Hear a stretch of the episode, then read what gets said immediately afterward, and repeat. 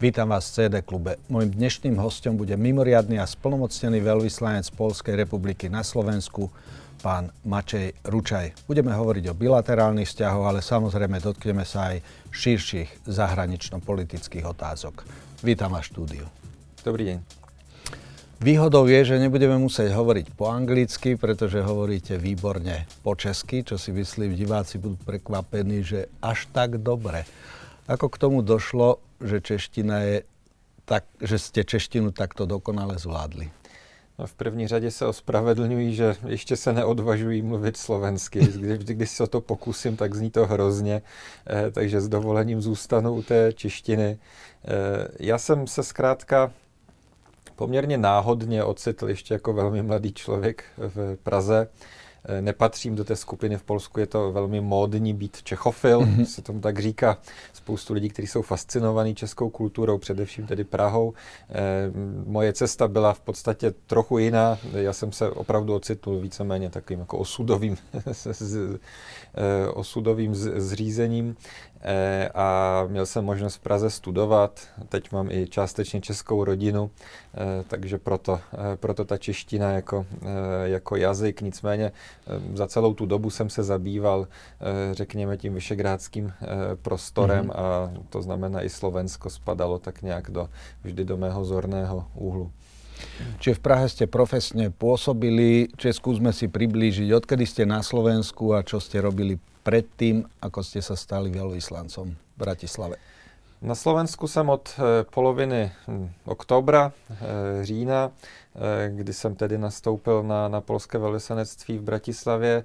Přijel jsem vlastně rovnou z Prahy, kde jsem předtím přes 6 let eh, vedl Polský institut eh, v mhm. Praze. Mm-hmm. V minulosti jsem působil ještě jako publicista, analytik. Spolupracoval jsem s řadou časopisů, ať už právě polských, českých, mm-hmm. ale i slovenských. Byl jsem třeba delší dobu dopisovatel týždně.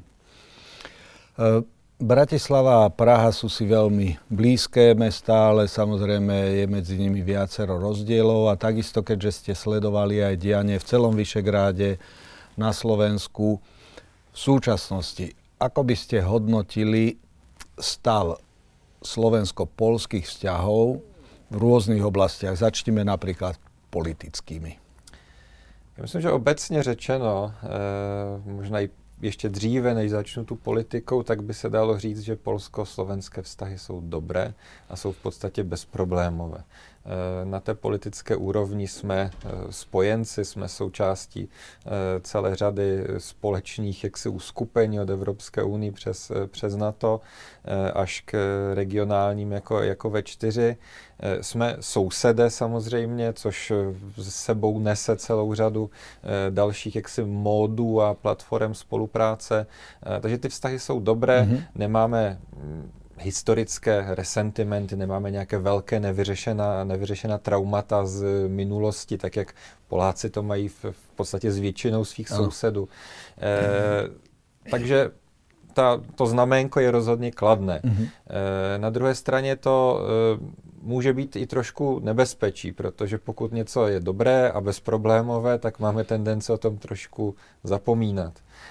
E, takže myslím si, že stále je tady velký e, potenciál, který, by, e, který si zaslouží probudit ve vzájemných vztazích.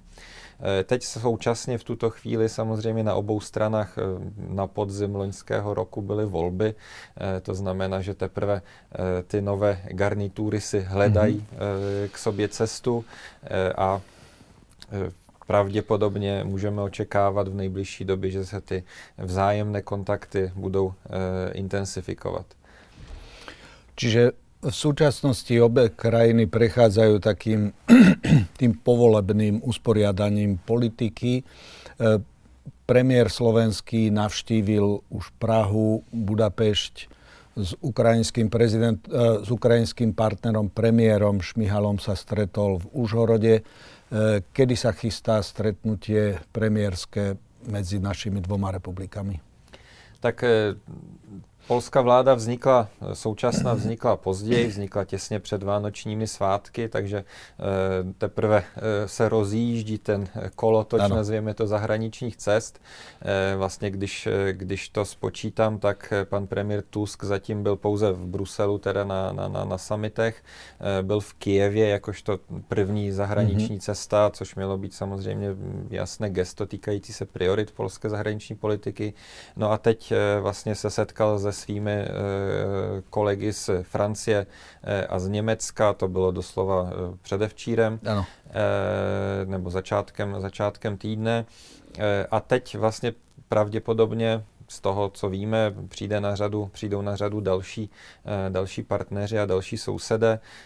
České předsednictví Vyšegrádské skupiny, pokud vím, připravuje setkání v tomto, tomto formátu a zřejmě tam mm-hmm. bude první příležitost eh, k setkání, ne k seznámení, ano. protože se pánové premiéři velmi znají velmi dobře z, z minulosti, jakožto veteráni, řekněme, středoevropské politiky, eh, ale po těch, po těch regionálních formátech pak přijde, eh, přijde řada na, na ty bilaterální. Mm-hmm.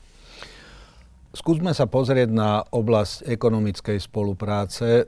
Polsko je oveľa väčšou krajinou, okolo 40 miliónmi, niečo cez 5 milión. Čiže tá asymetria veľkosti krajiny, ekonomiky je zjavná, ale v súčasnosti ako vyzerá prípadne, aké trendy očakávate v tomto roku alebo v najbližších rokoch?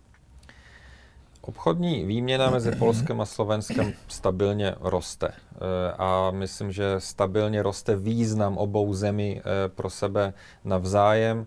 Eh, právě navzdory těm samozřejmě tomu zásadnímu rozdílu v, v velikosti obou, obou ekonomik. Polsko pro Slovensko už je jedním ze čtyř nejdůležitějších eh, obchodních partnerů. Eh, v případě eh, opačném to taky Slovensko je stále výše v tom, v tom žebříčku a je vidět, že mm, existuje tam velký potenciál.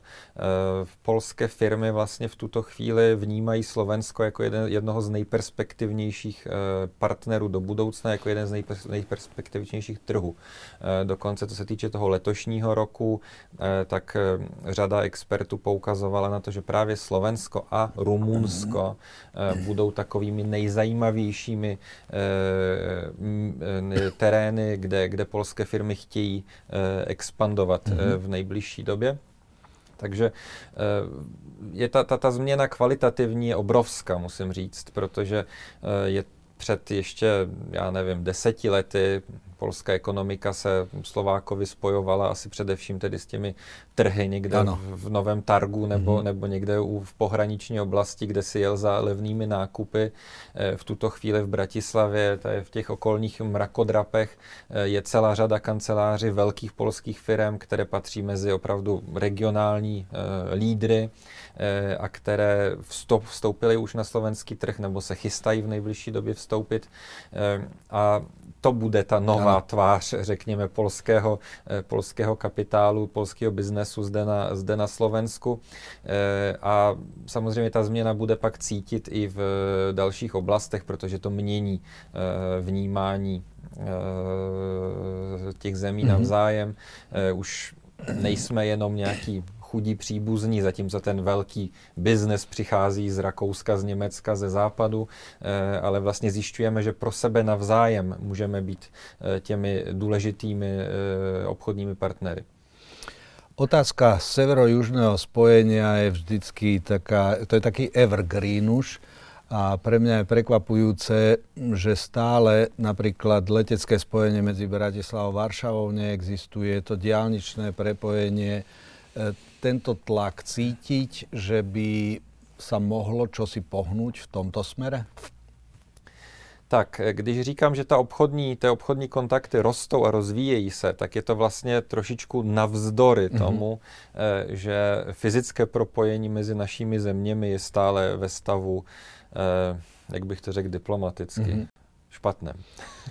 Čiže tak eh, ako diálnica Bratislava Košice, a tomu náš divák dostatočne rozumie, každá vláda dokončuje diálnicu Bratislava Košice každá vláda, asi aj Polská, aj Slovenská, dokončuje severo-južné prepojenie, nie?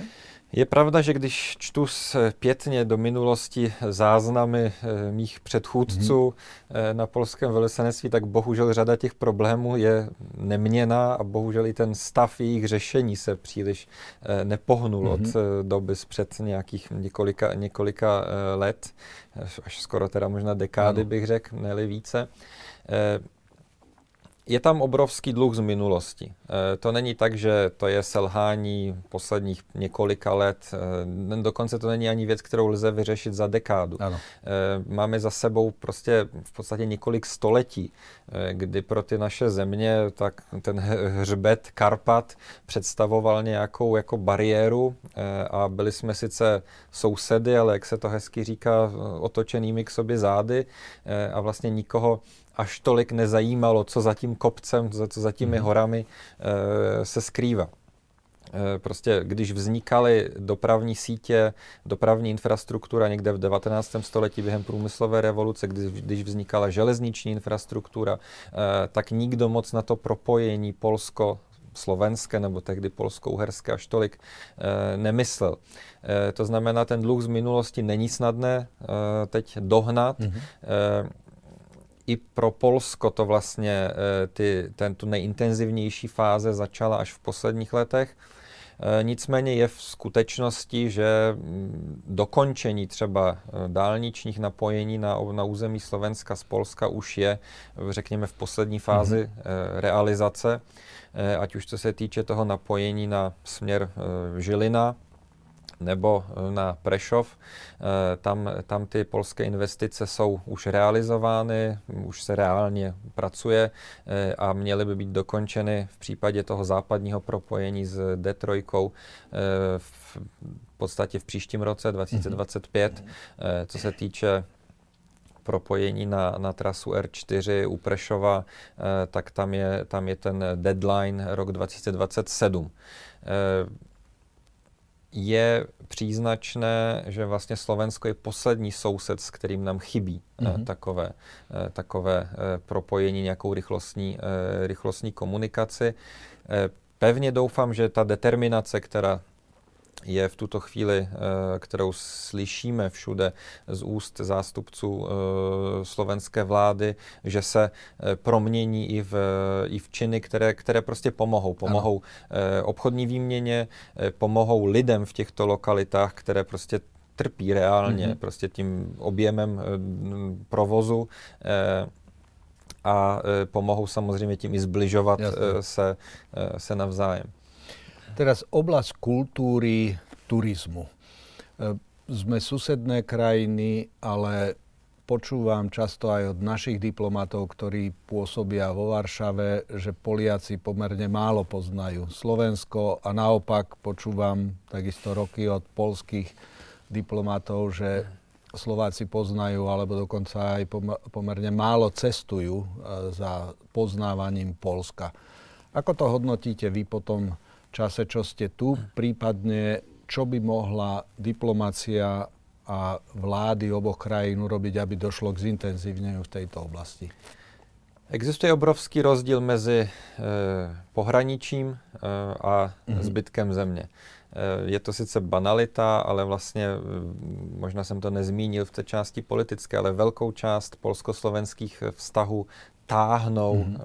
e, re, regiony. E, já jsem měl možnost navštívit jak Prešovský kraj, tak, tak Žilinský a je vidět, že tam ta míra pochopení, protože se navzájem potřebujeme eh, ve všech rozměrech no. a ta míra jaksi poznání toho druhého je, eh, je mnohem vyšší, než, než je v Bratislavě která přirozeně prostě inklinuje k směrem k Vídni, k Budapešti, k Praze.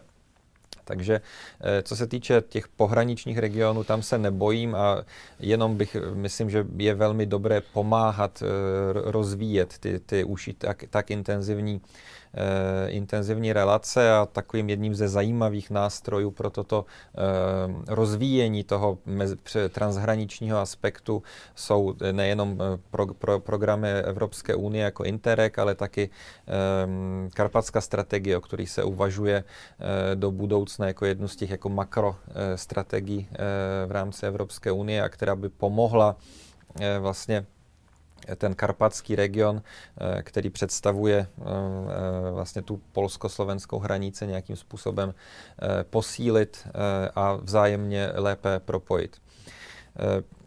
Co se týče, jak říkám, zbytku, zbytku Slovenska nebo konec konců mm-hmm. i zbytku Polska, tak tam máte pravdu. E, jsou velké mezery. Je to v jistém smyslu přirozené. My jsme po roce 89 měli takovou touhu se vydat konečně na ten západ, na který jsme předtím, mm-hmm. kam jsme předtím jezdit nemohli a trochu jsme zapomínali na ty e, naše sousedy, ale to už je 30 let a už vyrostla mezi tím ano. generace, pro kterou je přirozené, že, se, že tráví víkend v Paříži nebo v Římě nebo v Londýně. E, a naopak vlastně ty méně známé e, země našeho středoevropského regionu mohou být teď určitým exotickým lákadlem. E, já jsem sám se tak nějak podílel na tom e, takovém zlomu, který se podařilo uskutečnit v Česku v posledních letech, kde opravdu nárůst českých turistů vyjíždějících do Polska byl e, obrovský, enormní, to je 130% mm-hmm. během několika let. E, u Baltu v posledním roce vlastně čeština se stala druhým cizím jazykem po Němčině. Mm-hmm. Čeští turisté byli na druhém místě. Takže je tam, je zřejmé, že můžeme se navzájem nějak zaujmout, eh, že Máme si co nabídnout, co se týče služeb, eh, co se týče jaksi atraktivních míst. To už není žádný divoký východ, kam, kam cestujeme, ale jsou to, eh, je to opravdu zajímavá turistická nabídka. Musíme akorát si to navzájem říct a názorně ukázat. A tady vnímám samozřejmě velkou mm-hmm. roli i našich diplomatického zastoupení. Dotknem sa nášho spoločného suseda Ukrajiny. E, čo skoro si pripomenieme už druhé výročie tej brutálnej ruskej agresie, ktorá devastuje túto krajinu a v zásade sa tam nedá ani cestovať, alebo aj politici, keď idú, nemôžu letieť do Kieva, lebo tá vojna zmenila kompletne Ukrajinu, život na Ukrajine, ale zmenila vo veľkej miere aj naše životy v Polsku, na Slovensku, vlny utečencov, konzumovanie veľkých, veľkej časti financií na pomoc Ukrajine a tak ďalej. Ak porovnáte postoje Slovenska a postoje Polska voči Ukrajine a do akej miery za ostatné dva roky sa zmenila domáca zahraničná politika Polska a spolupráca medzi našimi dvoma krajinami s ohľadom na Ukrajinu, ako by ste to charakterizovali? Já myslím, že Polsko, eh, v Polsku se změnilo všechno, eh, jestli to tak můžu eh, říct. Já řeknu takovou anekdotu. Já jsem byl v té době v, v únoru 21, jsem byl ředitelem Polského institutu v Praze a vlastně asi tři dny po, po ruské invazi mm, Měli jsme videokol, vlastně všichni, všech, všechny polské instituty s naším vedením ve Varšavě tam nám bylo řečeno, my víme, že vy máte roční plán, který se snažíte realizovat a teď ho vyhoďte takhle do koše. Hmm. Zapomeňte na ní. Teď od tohoto okamžiku všechno, co děláme, eh, je směřováno k tomu jednomu tématu, to znamená podpořit eh, bojující Ukrajinu, eh, vysvětlovat těm, kteří nechápou nutnost té podpory, proč je, proč je nutna e, a prostě soustředit se na, e, na toto téma. A to je v takovém v malém ano. ukázané, jak vlastně se během několika dnů změnilo fungování celého, e, celého polského státu, ale i celé společnosti, protože nedávno se objevila statistika, že 77% Poláků bylo nějakým způsobem zapojeno třeba do pomoci ukrajinským uprchlíkům. 77% všech. Ano. Eh, takže vlastně v podstatě celá, eh, celá společnost. Eh, co je asi ale důležité, že to neznamenalo pro Polsko nějaké otočení se o 180 stupňů, tak jako v případě některých jiných zemí, které museli přehodnocovat celý svůj pohled na, na tento region. Polsko tak nějak vždy nechtělo uvěřit tomu, že dějiny skončily, abychom tady mm-hmm. připomněli Fukuyamu. E, a byli jsme, patřili jsme mezi ty země, které už před začátkem války přece jenom věnovali velkou pozornost bezpečnosti, posilování kapacit naší, naší armády, posilování třeba energetické nezávislosti a tak dál, takže eh, možná, že to, ta válka nezměnila ty věci, ona je jenom eh, ukázala za prvé, že to bylo správné uvažování a za druhé ukázala, že musíme ještě přidat, eh, protože ten svět se mění asi ještě rychleji, než kdokoliv z nás předpokládal a bohužel to eh, window of opportunity, mm-hmm. který jsme měli jako, jako region toho klidu, míru a blahobytu, eh, se uzavírá a bohužel ten starý svět geopolitiky a bohužel trošičku jako vlády silnějšího je zpátky a my musíme, musíme na to reagovat. To je, co se týče toho polského eh, vnitřního pohledu na, na tento konflikt. Pokud bych měl mluvit o polsko-slovenských vztazích, tak ta válka nám pomohla se eh, zblížit a propojit. Eh, to určitě ano. Vlastně co například v otázce energetiky. Mhm. Konečně díky právě i díky tomuto impulzu podařilo se dokončit ten eh, plynový interkonektor, který eh, poskytuje nám možnost nějakým způsobem se lépe být více odolným nějakým tlakům, v tomto případě teda tlakům ze strany, ze strany Ruska v energetické oblasti. Pod, pomohlo nám to lépe pochopit význam eh, posilování eh, východního křídla eh, Severoatlantické aliance. Nenáhodou vlastně jak Polsko, tak Slovensko jsou v tuto chvíli zeměmi, kde jsou základny NATO. Podařilo se nám i díky tomu vlastně prolomit takovéto prokletí vlastně takového neplnoprávného členství, mm-hmm. které, které tady bohužel uh, spoustu let bylo. To znamená, že jsme členy NATO samozřejmě se všemi právy, ale vlastně nemáme tu takovou tu záruku, fyzickou záruku v podobě přítomnosti vojáků uh, Atla- a Aliance a jejich základen na, uh, na naším území. Takže uh, i v tomto ohledu nám to pomohlo Eh, vlastně se eh, zbližovat. Polsko, Slovensko patří mezi země, které nejrychleji a nejintenzivněji podporovaly eh, Ukrajinu v oblasti zbrojení, když už neřeším tu humanitární hmm. otázku, to znamená pomoc uprchlíkům.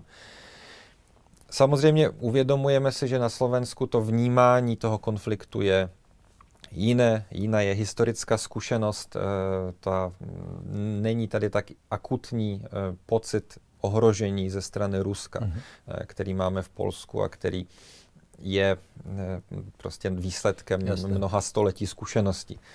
Eh, já jsem rád, že vlastně v oblasti činů slovenská vláda v tomto ohledu pokračuje velmi intenzivně v pomoci Ukrajině, eh, že tam existuje velmi konstruktivní dialog mezi, mezi, mezi Slovenskem a eh, Ukrajinou a pevně doufám, že to tak eh, bude i nadále, že budeme to ty témata mohli i koordinovat. Je před námi obrovská výzva v podobě obnovy Ukrajiny, obrovská výzva v podobě vstupu nebo těch přístupových ano. rozhovorů s Ukrajinou do Evropské unie, kde, kde ta polsko-slovenská spolupráce určitě bude důležitá a eh, potřebná. Mm-hmm. Určitě. No, e, nech se páči, dokončitě.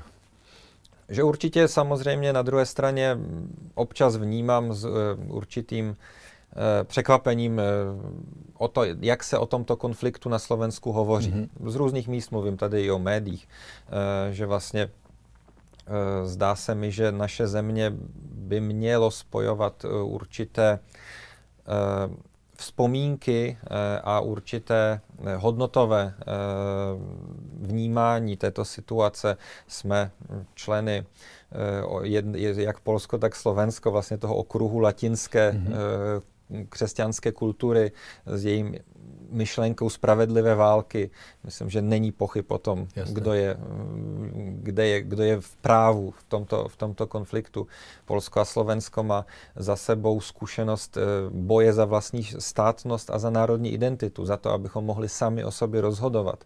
I to je věc, která by nás měla přirozeným způsobem ukazovat nebo eh, eh, vzbuzovat sympatie k ukrajinským aspiracím tomu samému, to znamená k tomu, aby mohli rozhodovat o své budoucnosti e, sami za sebe. Takže já pevně doufám, že ten, ty, ty, to hodnotové ukotvení je dostatečně silné v e, obou našich zemích. E, ale jak říkám, je jasné, že jsou tady určité historické zkušenosti, které jsou odlišné a které občas jsou pro mě těžce mm-hmm. uchopitelné. V tomto kontexte sa chcem spýtať, že do akej miery Polsko ako najväčšia krajina v rámci V4 e, plánuje posilniť e, budovanie takej e, spolupatričnosti, aj čo sa týka smerom k Ukrajine, ale aj k väčším výzvám, ktoré v súčasnosti vo svete zažívame. U nás vznikala predstava po polských voľbách, že Poliaci sa že budú ochladnú vo vzťahu k Vyšegrádu a že skôr sa Polská republika bude sústreďovať na spoluprácu v rámci Weimarskej trojky, teda spolupráca Polsko, Nemecko, Francúzsko a že Vyšegrád tak nejakým spôsobom pre polskú zahraničnú politiku vyšumí. Viem, že máte mať predsedníctvo vo V4 ročné od, na, od júna tohto roku. Akú cítite v novom vedení štátu, aký apetít rozvoja vyšegrádskej spolupráce, aj s ohľadom na vojnu, ale aj celkovo posilňování těch regionálních väzieb? Já myslím, v první řadě je třeba říct, že V4 je nesmírně silná a úspěšná značka. Je to vlastně e, my dnes jsme už zvyklí na to, že pro nás střední Evropa je v podstatě V4. Mm-hmm. Přitom v tom roce 91 to vůbec nebylo samozřejmé. Vlastně to teprve V4 vlastně stvo, vytvořila to vnímání střední Evropy, tak jak ji chápeme dnes, a jak spoustu lidí zvenčí uh, střední Evropu vnímá, právě jakožto uh, uskupení V4. Je to náš vlastní projekt, který jsme si sami vytvořili a sami jsme ho přivedli k mnoha uh, úspěchům. I toto je důležité. Víme dobře, že stále jsme mnoha našimi spojenci na západě vnímání jako taková trošku periferie. Uh, uh, takže z tohoto hlediska V4 je nesmírně důležitý nástroj a nástroj, který eh, umocňuje, posiluje, posiluje naši pozici. Eh, na druhé straně myslím, že ten konflikt na Ukrajině a ty obrovské výzvy, které eh, před námi staví on a, a celá řada dalších krizí, které kolem nás vznikají, eh, ukazují na, na to, že eh, vlastně už neexistují takové lokální, čistě regionální problémy, eh, ale že ty, ty výzvy, kterým čelíme, je potřeba řešit na ještě o úroveň, eh, o úroveň výš. Já si myslím, že i z toho pramení eh, ta poslední cesta pana premiéra do setkání s francouzským prezidentem, s německým kancléřem, protože ta hlavní výzva, před kterou jsme, je výzva udržet jednotu Evropy v odpovědi na, eh, na prostě návrat ruského imperialismu. Eh, a toto je odpověď, kterou musí udělit Evropa jako celek, protože eh, kapacity jenom nás tady ve střední Evropě na to, na to rozhodně nestačí a je v našem bytostním zájmu, abychom, abychom za zády měli co nejvíce partnerů, který budou prostě připravení nám v případě eh, nějakého nebezpečí nést, eh, nést pomoc. Takže myslím, že to je v tuto chvíli mm-hmm. ta primární logika, že máme tak velké výzvy, že musíme na ně hledat odpověď na co nejvyšší e, úrovni a ta jednota Evropy je, je tady klíčová protože jinak nedokážeme třeba vybudovat ty vojenské kapacity, které potřebujeme v situaci, kdy v Evropě je zpět hrozba konvenčního mm-hmm. vojenského konfliktu. E, to samozřejmě neznamená, že není eh, naprosto klíčové posilování regionální spolupráce a ta spolupráce má mnoho podob. Eh, je tady vlastně B9, Bukare, eh, bukareštánská devítka jako spolupráce zemí východního křídla NATO v té bezpečnostní oblasti je tady myšlenka Trojmoří, iniciativa Třímoří, která, která spojuje země vlastně od Finska až po Řecko v tuto chvíli. Musíme se takhle propojovat, protože toto propojování, jehož součástí je i V4, nám pomáhá tom strategickém bezpečnostní, z toho strategického a bezpečnostního hlediska, ale ono nakonec velmi pomáhá i našim ekonomikám, protože eh, bez toho propojení se nedostaneme z té pasti, eh, jak se tomu říká, středního mm-hmm. Eh, středního důchodu, to znamená toho, ty, ty mm, pasti těch jako poloperiferních ekonomik, které jsou jenom subdodavateli eh, pro, pro, pro, pro ty velké západní eh, ekonomiky.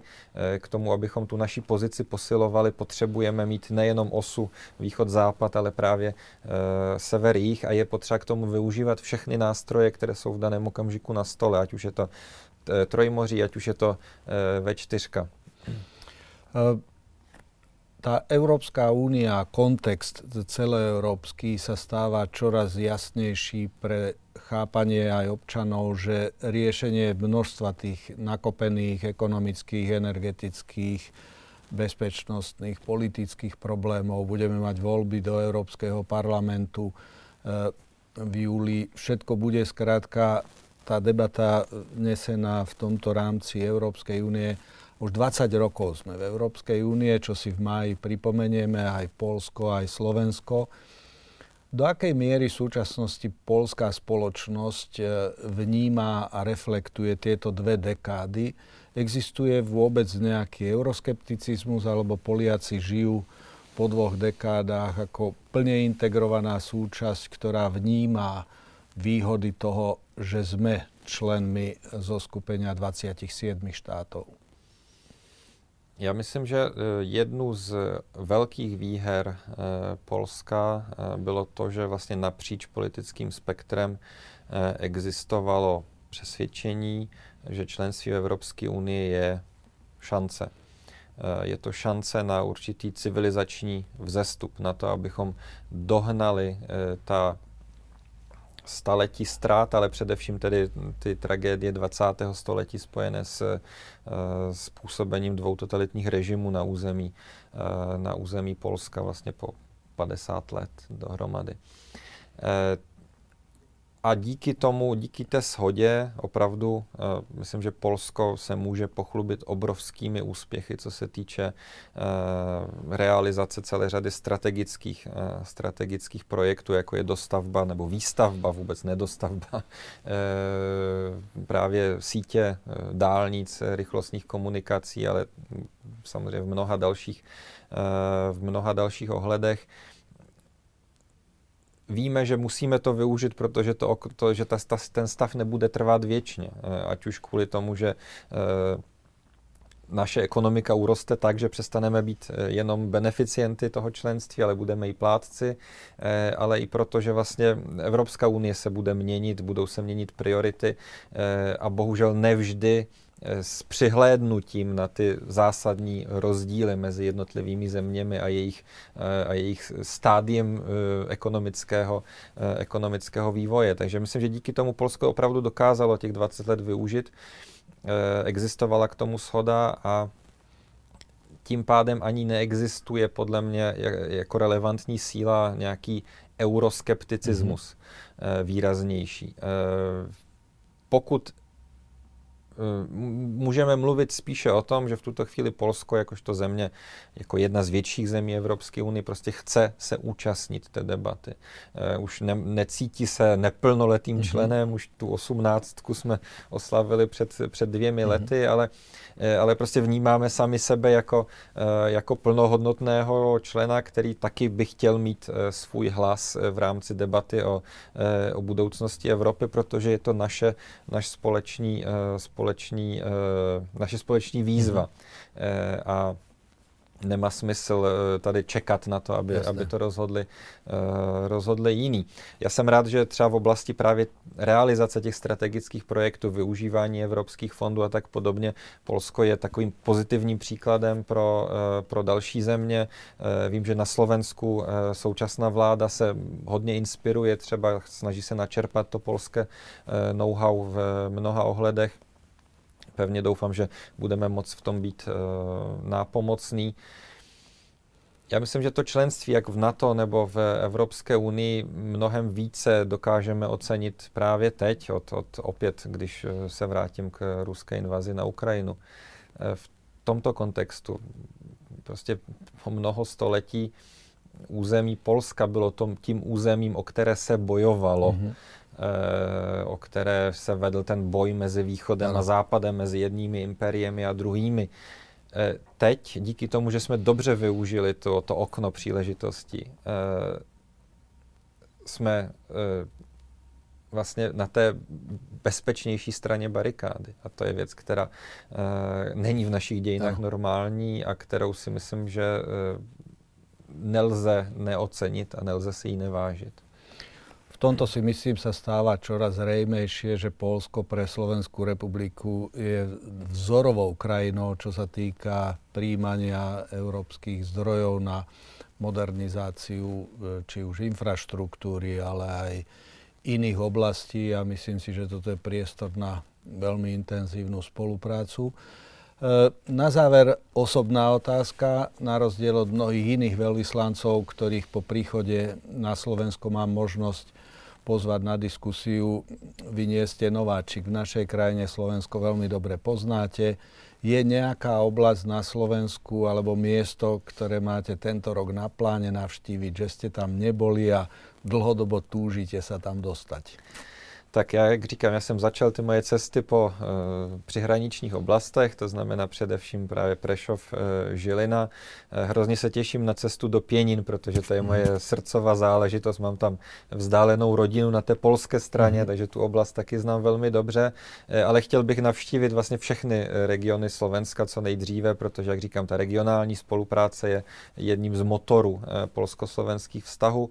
E, těším se velmi na Baňskou štavnicu, mm. to je to je město, o kterým jsem hodně slyšel a kam jsem ještě neměl příležitost uh, se vydat, mm-hmm. takže uh, to je taková uh, spíše soukroma, uh, soukromé přání si tam uh, vyrazit. No a samozřejmě uh, slovenské hory, které uh, znám méně, než bych chtěl, Eh, ale zároveň jsem velký milovník horské, horské turistiky, mm. takže, eh, takže pevně doufám, že najde, eh, bude čas i nejenom na práci, ale i na, na lepší poznání slovenské, slovenska, slovenské krajiny.